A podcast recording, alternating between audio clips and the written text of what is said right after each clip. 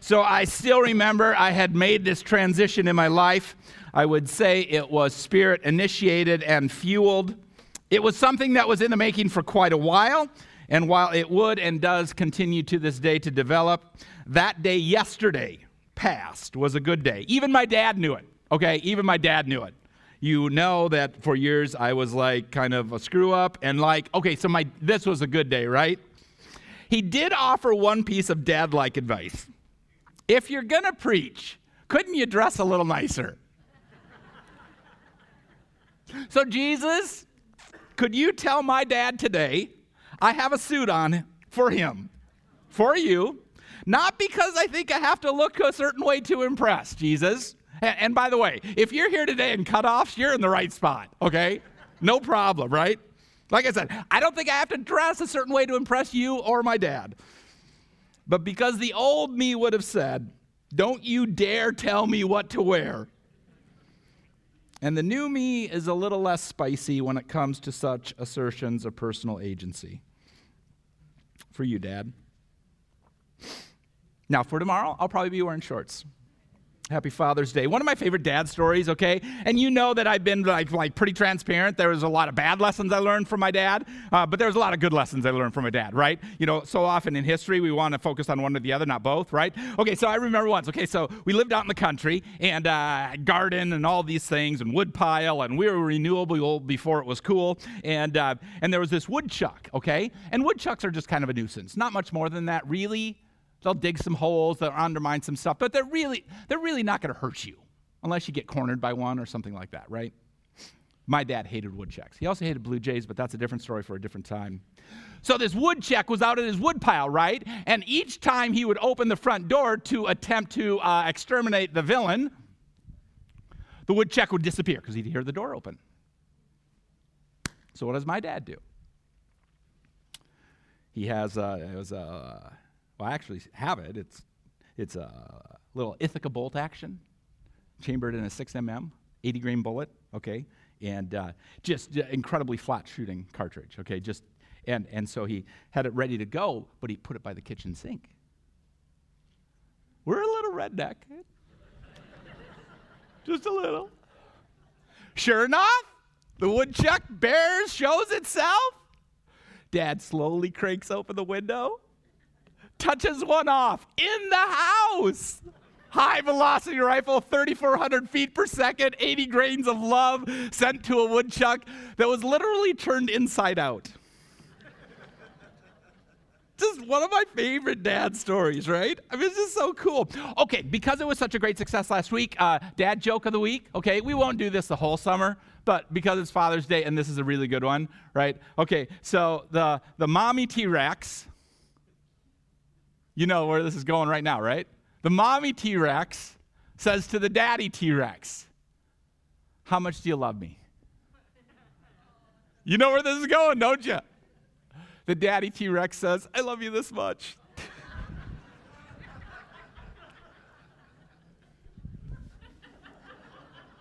the mommy T Rex says, That's not very much. I just love that one. Verse 10, Hebrews 13. We have an altar from which those who serve the tent have no right to eat, for the bodies of those animals whose blood is brought into the holy places by the high priest as a sacrifice for sin are burned outside the camp.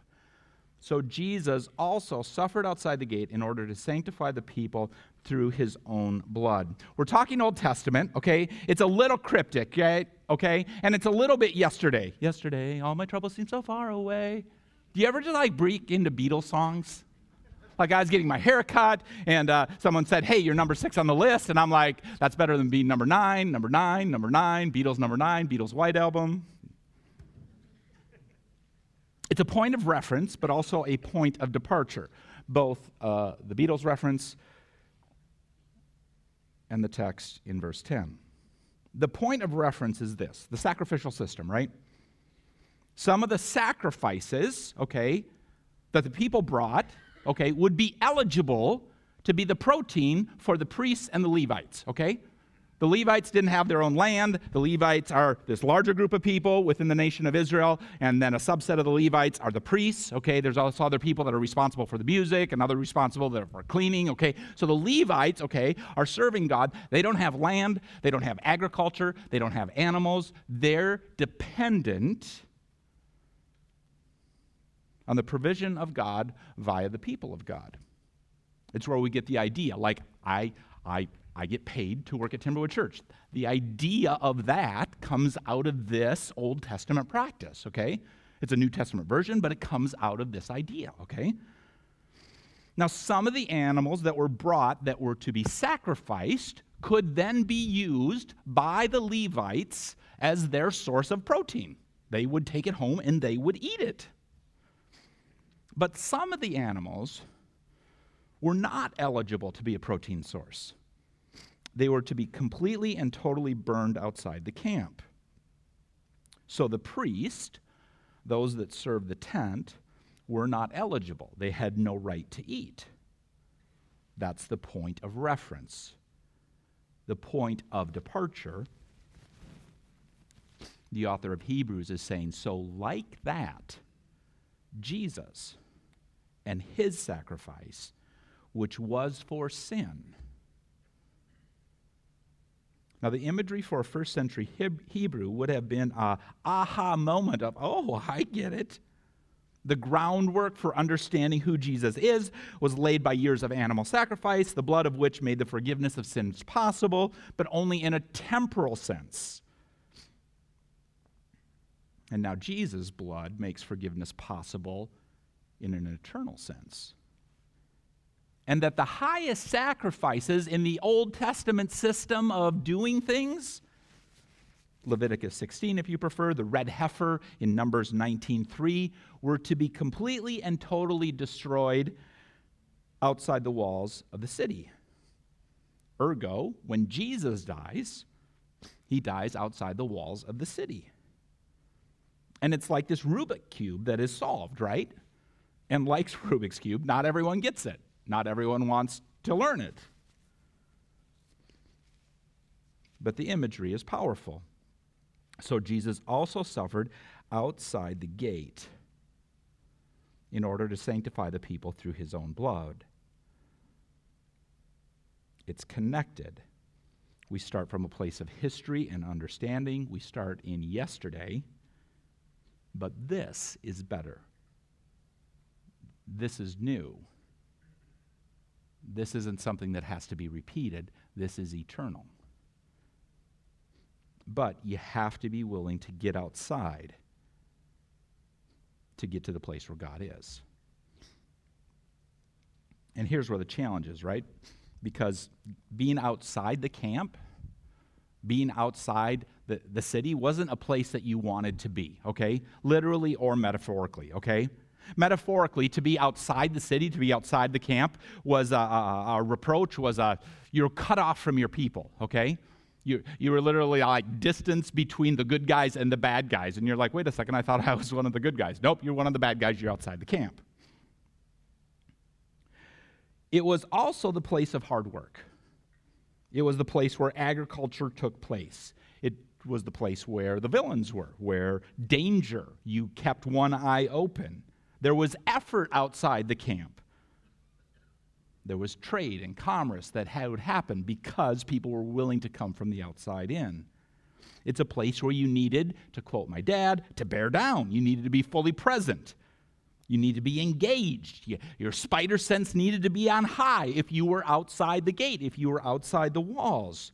Remember a couple weeks ago when we said, you know, chin up, shoulders back, body engaged, ready for action you know, fully present in the environment, ready to do the hard work. And that's the challenge because we don't like to live outside the gate. We don't like to do the hard work that needs to be done. We want to do what we think needs to be done. And this idea is moved from the literal to the figurative from the actual physical effort because some of us would say, no, no, no, I'm really willing to work outside the hard the gate. I, I'm willing to work super hard. You should see how hard I work. I agree completely. The literal moves to the spiritual. And the hard work, therefore, let us go outside the camp, verse 13, and bear the reproach he endured, its identity with Christ. The hard work outside the gate, whatever sphere, is becoming like Christ. It's meeting Christ. It's getting outside the camp where we get to a place we think we don't deserve. It's getting outside the plant camp, getting to a place we think we don't deserve to be, so we can become what we are designed to be. And it's hard. It's super hard. Getting outside of ourselves, getting outside of this carefully curated sense of who we think we are. It's so much safer to stay inside the walls, right? So much safer to, to not have to engage with, with being challenged to change or, or, or, our behavior.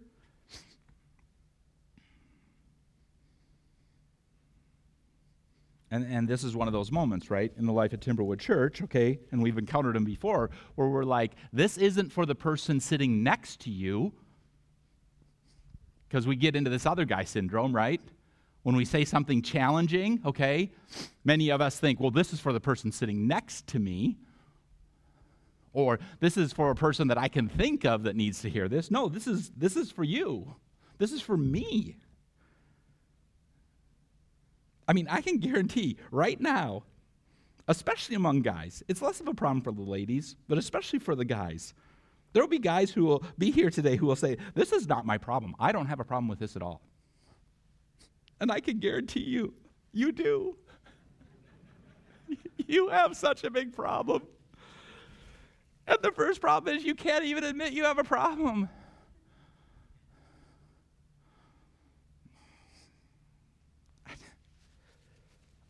Just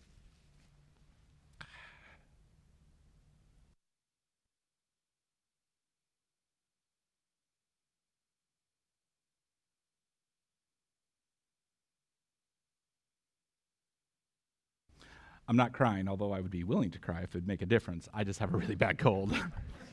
no one wanted to hear that amplified.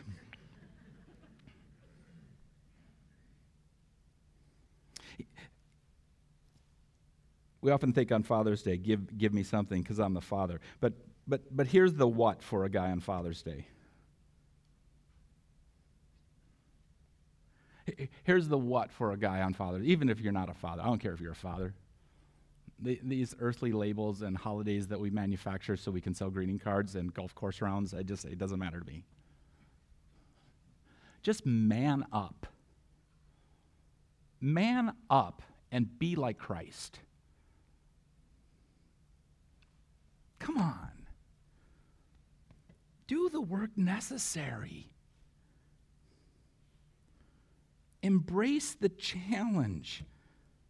Ask the question, and I say it to myself first what needs to change here?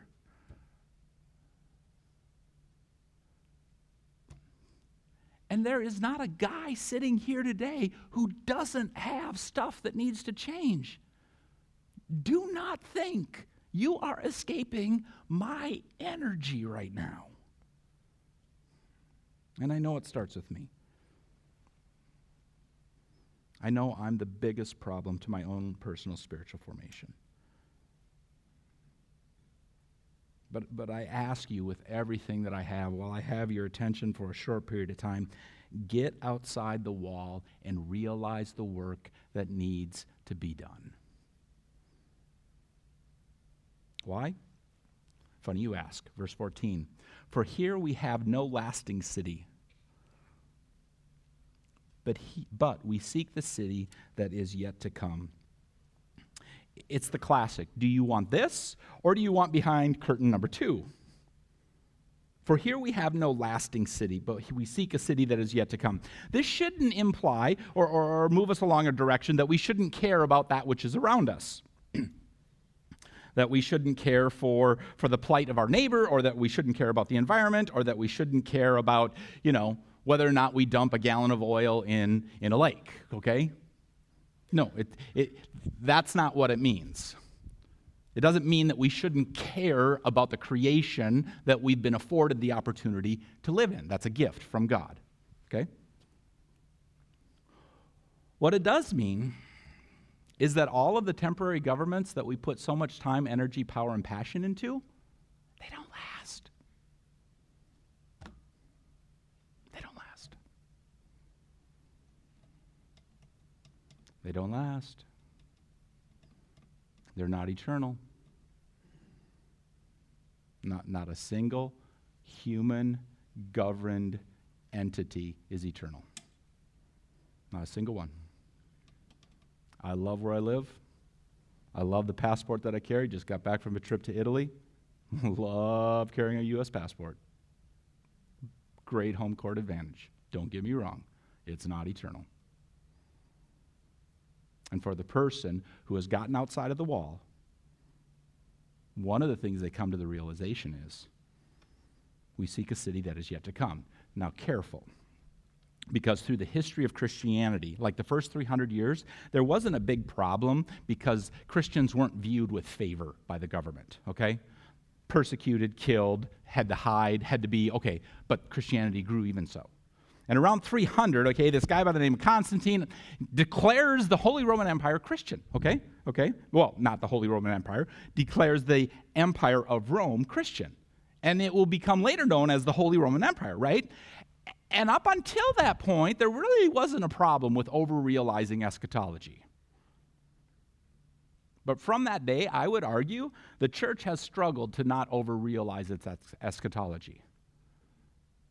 The church has sought to create in this physical realm an eternal kingdom. And this text says this physical realm isn't an eternal kingdom.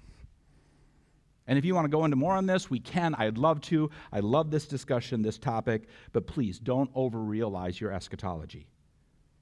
True, it's good to want what's in the future, but today, we're not going to get it.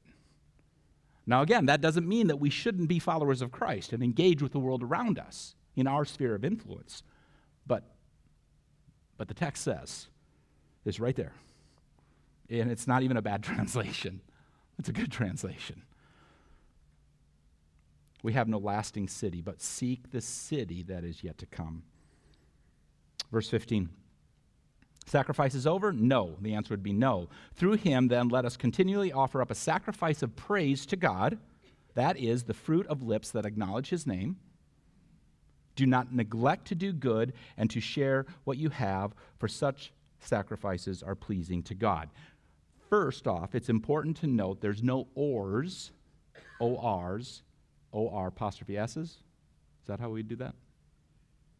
It, it's not a or, okay? It's not a, well, if I, I can offer a sacrifice of praise to God, God, you're great, you're creator, you're powerful, you're gracious, you're omnipotent, you're um, omniscient, you are uh, compassionate, you're loving, you're just, you're righteous, or help those in need There's no or. Are the sacrifices over? Nope. In a move that Peter would approve, the sacrifices go from animals to anthems. They go from cows to courses. They, they go from the work of the hands to the work of the mind and the lips.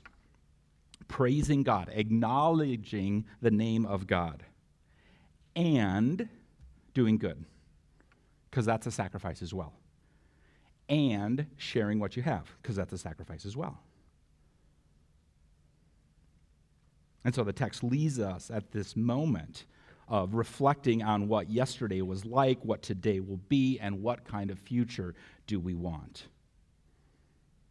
This last week, I was invited to a meeting, and I'm always interested when I'm invited to meetings because often I evaluate, well, can I actually do any good? And this meeting was about um, um, the food shelf up in Pequot Lakes, and I don't run a food shelf. I don't know much about a food shelf. I, I eat food, but I don't know that that makes me an effort expert. You know, it's always intriguing to me how, how a person is, a, is pretty good in one thing that they do, and then, and then they like to generalize and think they would be good at everything.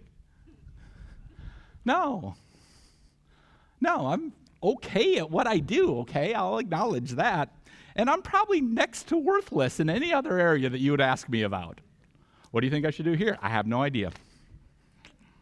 Don't know what it means to be a surgeon. At any rate, so I get invited to this thing, and, and, and so they have this discussion because, because the, the, the food shelf in Pequot Lakes is at this an inflection point where they want to, they're wondering, should they do more than, than serve food? Because they're, they're, um, the individuals that come as, as uh, customers are, have greater needs than just food. And, and I'm like, I don't, I don't know how to solve these problems. You know, these are intractable problems. I mean, they can't be solved easily. I don't know what to do. I said, I said, what I would do is I would ask, and I used the wrong phrase, okay, because they recently got a new director, and, and, and the new director now refers to the individuals that, that get food at the food shelf not as customers or patrons or, or individuals who are dependent upon the food shelf, but as friends and neighbors because it's our friends and neighbors who are hungry, not someone else. At any rate, I said I would ask, I would ask the people that, that use this service, what, what do they need? They have a better idea of what's going on. It seemed like they really didn't want that as an answer, so I was like, okay, whatever. I just, you know, the meeting's over, I get up, walk out. Then I see the new director. I had no idea who it was Kathy Adams. Of course, it's Kathy Adams. Of course, Kathy Adams would be the new director directing the food shelf. When I talk to Kathy Adams, I feel like I'm talking to a movie star. I kid you not. And we, we, we, we, made an arrangement to have a, a meeting the next day, and, and we sat and talked. And she told me a story about this one guy. Lives in a homeless camp. She's like, Did you know there's a homeless camp two miles away, three miles away from where we're at right now. I'm like, I had no idea. I think we should put the homeless camps on the, on the shores of Gull Lake. I kid you not. You're like out for a cruise, going to Ernie's. You're like, well, what's that? Oh, that's Holman Point. Well, what's that? Well, that's Grandview. What's that? That's Dutchman's Bluff. What's that? Rocky Point. What's that? Oh, that's the homeless camp. It would create a greater sense of awareness, don't you think? I mean, because part of the problem is, is, is you don't know about the need if you don't see the need. So let's put the homeless camp on the shores of Gull Lake, okay? So she tells me a story about this homeless camp, right? Dozen or so individuals. And one guy last year got really cold. Remember, it got really cold? He got really, really cold. Frostbit his one leg. Okay, kind of recovers from that, but then he gets a tooth infection. Then the infection goes to his foot, to the frostbitten area, and basically, the only op- option is to cut the foot off to save the life. I had no idea. I, I had no idea.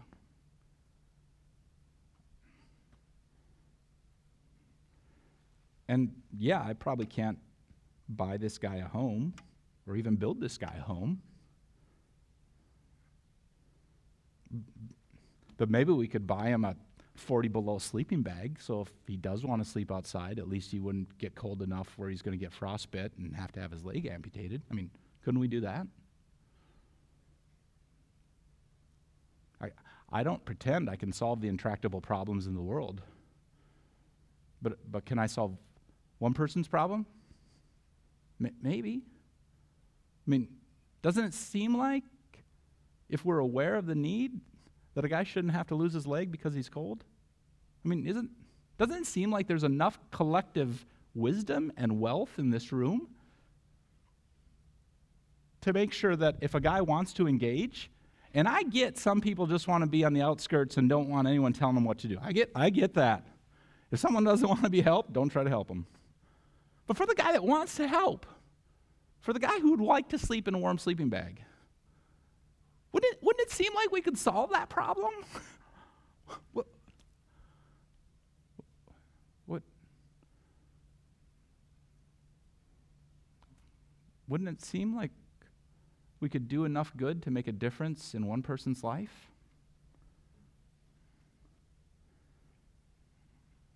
And that's what the text is talking about. Do not neglect to do good and to share what you have.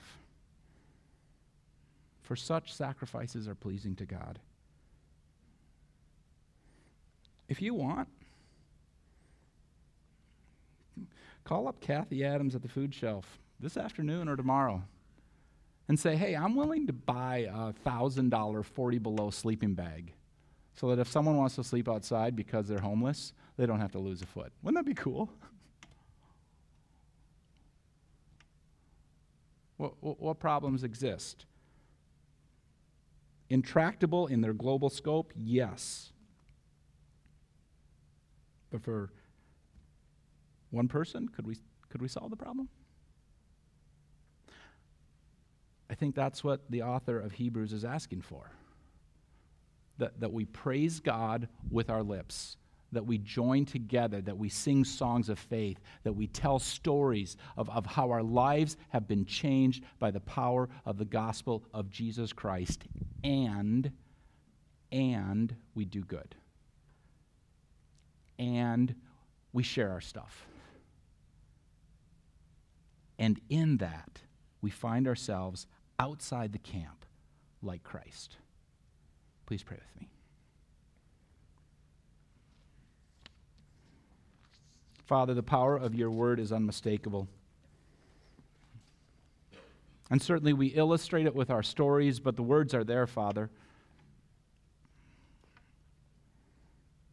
We tar- are to experience your grace and mercy. We are to experience the forgiveness of sin through, through a relationship with Jesus Christ. And, and we're to share, we're to be conduits of grace. Enable us, O great God, to experience your salvation in such a powerful way that it leaves us with no alternative but to seek a way and to share it. Allow us to praise your name with our lips and offer sacrifices of ourselves to those that are around us. It's in Jesus' name that we pray. Amen. I invite you to